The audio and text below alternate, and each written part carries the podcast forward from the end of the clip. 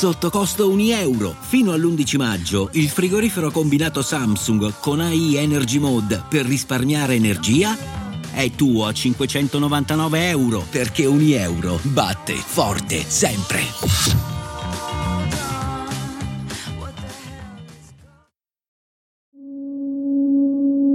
Che cosa vuoi fare da grande? A un certo punto della nostra vita qualcuno ci ha posto questa terribile domanda. C'è il bambino che dice astronauta, chi dice supereroe, un altro moccoloso che vorrebbe fare il cowboy o il pelle rossa e la bimba carina che dice principessa. Se ci pensate, nessun bambino ha mai detto di voler fare da grande tutte queste cose insieme. È giusto che sia così, è impossibile vivere così tante vite in una vita sola, persino un bambino è in grado di capirlo. E invece, come sempre, la storia ci sorprende. Fino a poco tempo fa, su questa terra camminava un uomo che visse molte vite. Soldato, scaricatore di porto, guerrigliero, venditore d'acqua, addestratore di cavalli, spia, agente segreto, ambasciatore. È una storia che ha dell'incredibile, talmente incredibile che molte delle cose che racconteremo potrebbero sembrarvi inventate, ma è proprio questo che rende questa storia così affascinante. Questa è la storia di Amedeo Ghiyeh, di Ahmed Abdallah Redai, il Kumandar al-Shaitan, il comandante diavolo. Confucio diceva che chi conosce la storia riesce a prevedere il futuro. Io, sinceramente, mi accontento di conoscere la storia per giudicare il presente. Sono Costantino Leoni e ogni settimana per ragazzacci vi racconterò una storia. Guardiamo indietro nel tempo, cerchiamo nel passato personaggi o eventi che possono aiutarci a giudicare il mondo in cui viviamo.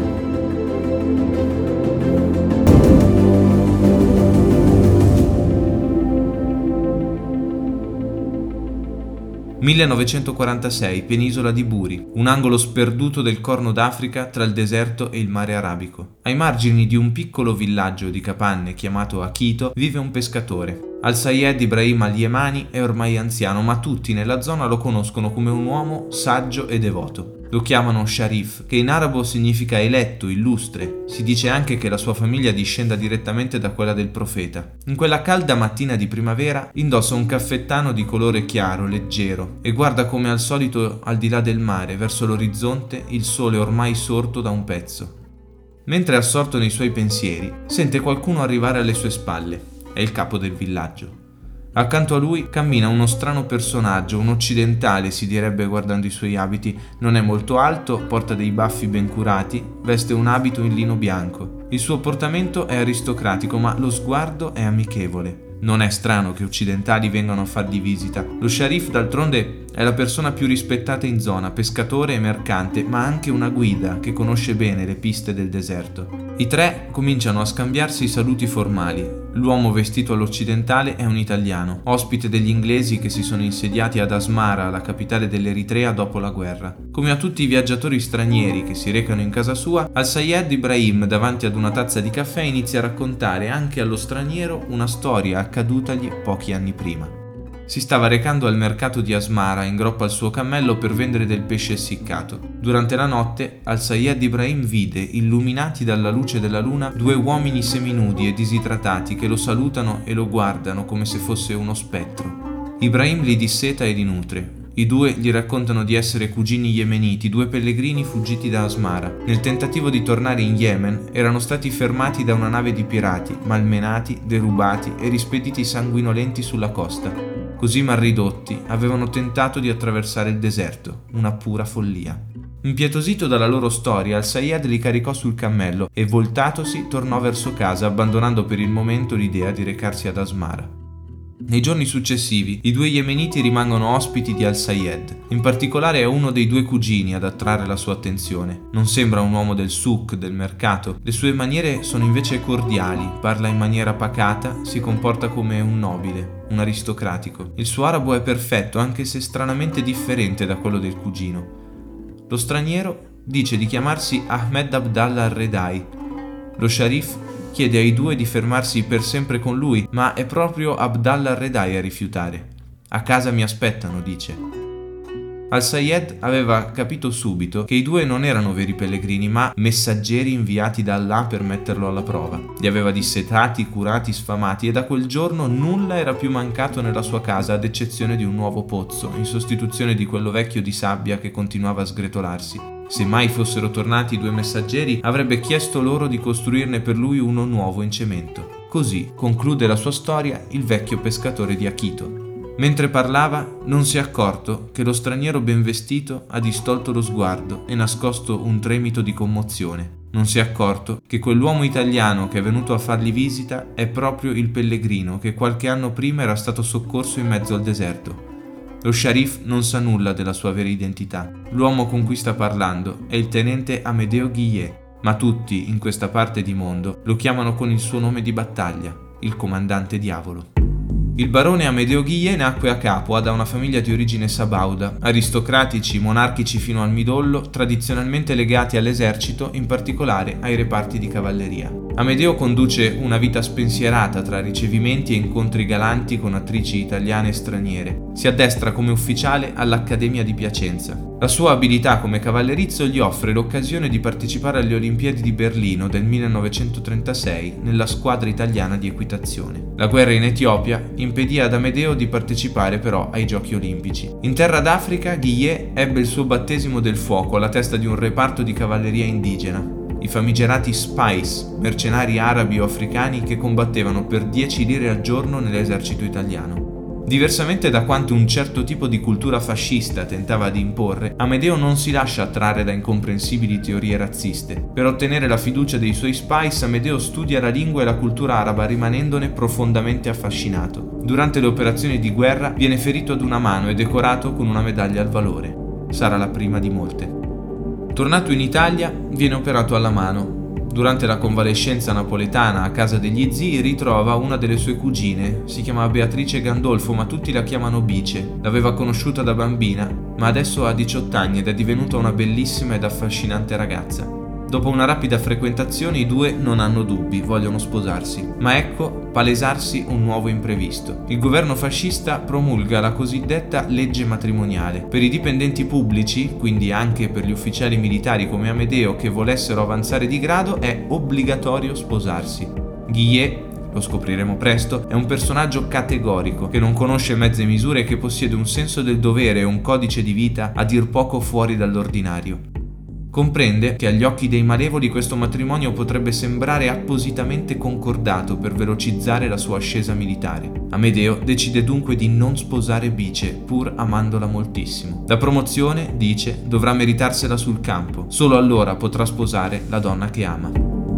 La giusta occasione arriva di lì a breve. In Spagna, nel frattempo, è scoppiata la guerra civile e l'Italia fascista invia reparti di volontari per battersi al fianco del generalissimo Francisco Franco. Ufficialmente l'Italia non dichiarò mai guerra alla Spagna per ragioni diplomatiche, per questo i volontari si introducevano oltre i confini iberici di nascosto. Guillet, messo a capo di uno squadrone di arditi, organizza i primi di una serie di camuffamenti che lo renderanno famoso. Per passare il confine si trasforma così in Alonso Grazioso, un pastore basco, scarponi da montagna, pantaloni alla zuava, che combatte con valore guadagnandosi la stima di tutti i suoi commilitoni. Sarà lo stesso Francisco Franco alla fine della guerra a premiare il suo valore con medaglie e decorazioni. Non ottiene però nessuna promozione il matrimonio con Bice deve ancora attendere. 1939. La seconda guerra mondiale è ormai alle porte e i generali italiani sanno che gli inglesi daranno battaglia in Africa. Bisognava dunque che la colonia italiana del Corno d'Africa, formalmente in mano all'Italia fascista, fosse sgomberata dalle truppe di guerriglieri etiopici ancora fedeli al Negus, cioè il re d'Etiopia in esilio. Amedeo viene richiamato in Eritrea e incaricato dal viceré Amedeo di Savoia in persona di organizzare un reparto di cavalleggeri composto da soli indigeni, un'unità militare veloce e libera di agire in autonomia. È così che in due mesi il tenente Guillet recluta circa 2000 uomini e fonda la famigerata Unità Bande Amara a cavallo. Amara è il nome della lingua nazionale etiopica. Ma chi erano questi uomini? Ex ribelli, yemeniti, libici, eritrei, contrabbandieri sauditi. Al loro comando, oltre a Ghie, vi erano dei personaggi incredibili. Piero Bonura, primario dell'ospedale di Agordat in Eritrea, Carlo Kall, un veterinario altoatesino gigantesco, Angelo Maiorani, arabista, fotografo, africanista, che cavalcava recitando ad alta voce poesie beduine, Guido Battizzocco, alpino, che ora quasi ironicamente si ritrovava a comandare una banda di arabi a dorso di cammello, Filippo Cara, ex insegnante di scuola media, ma soprattutto Renato Togni, amico d'infanzia di Guillet, cavallerizzo professionista e acrobata, appartenente alla rinomata famiglia di Circensi, e tanti, tanti altri di cui oggi restano solo poche tracce tra le pieghe della storia.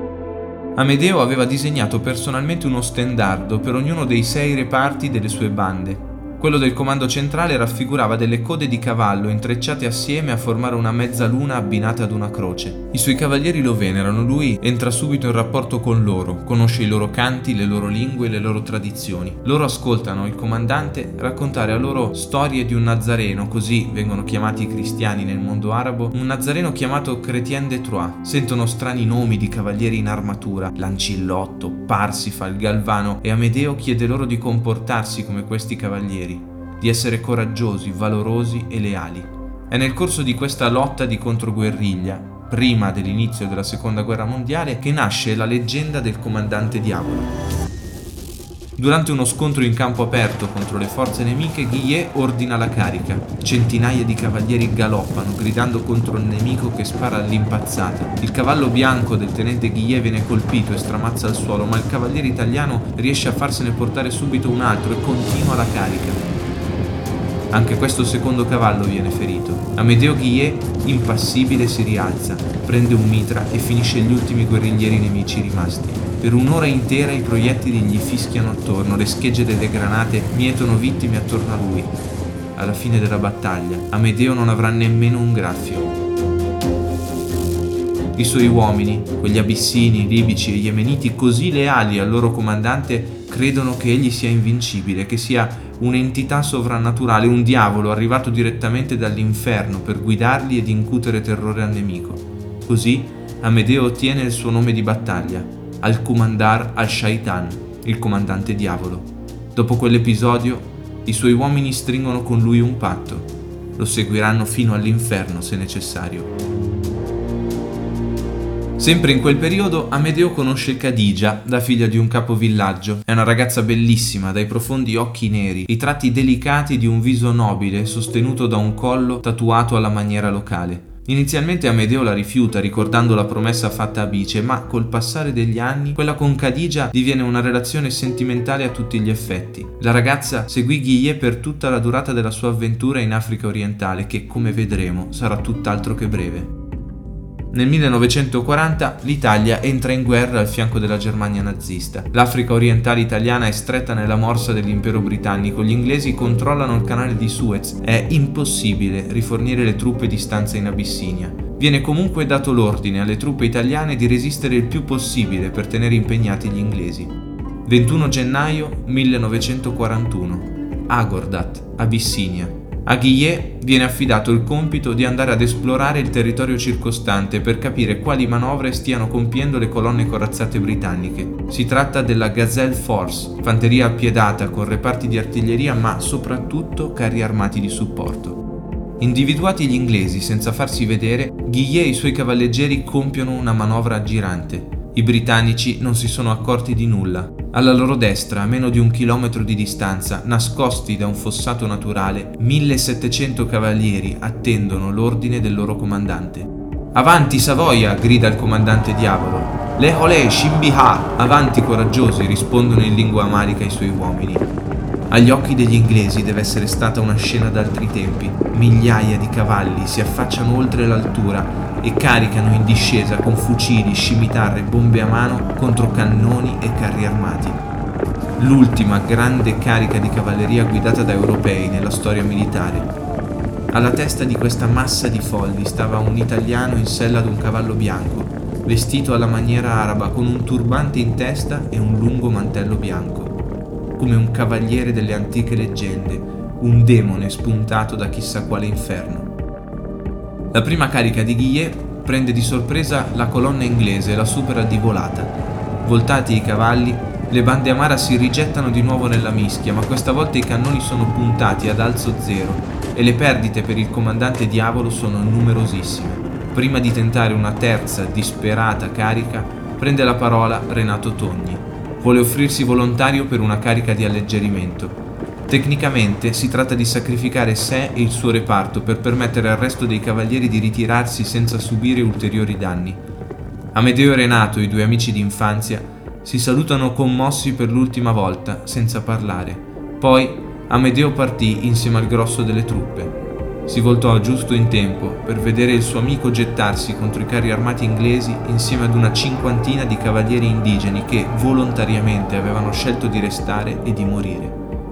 Che cosa spingeva questi cavalieri stranieri a restare? Disciplina, senso del dovere, vergogna nel mostrare la propria paura.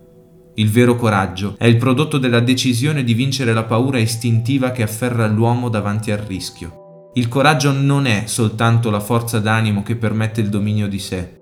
Per chi non possiede maggior ricchezza della divisa che indossa, il coraggio è un bene che, come il denaro, riceve valore nella maniera in cui viene speso. The most gallant affair until now in this war, avrebbero annotato gli ufficiali inglesi.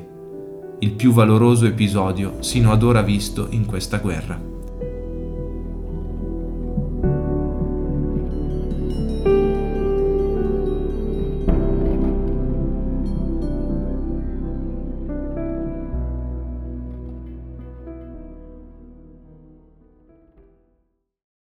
E adesso un bel caffè finito.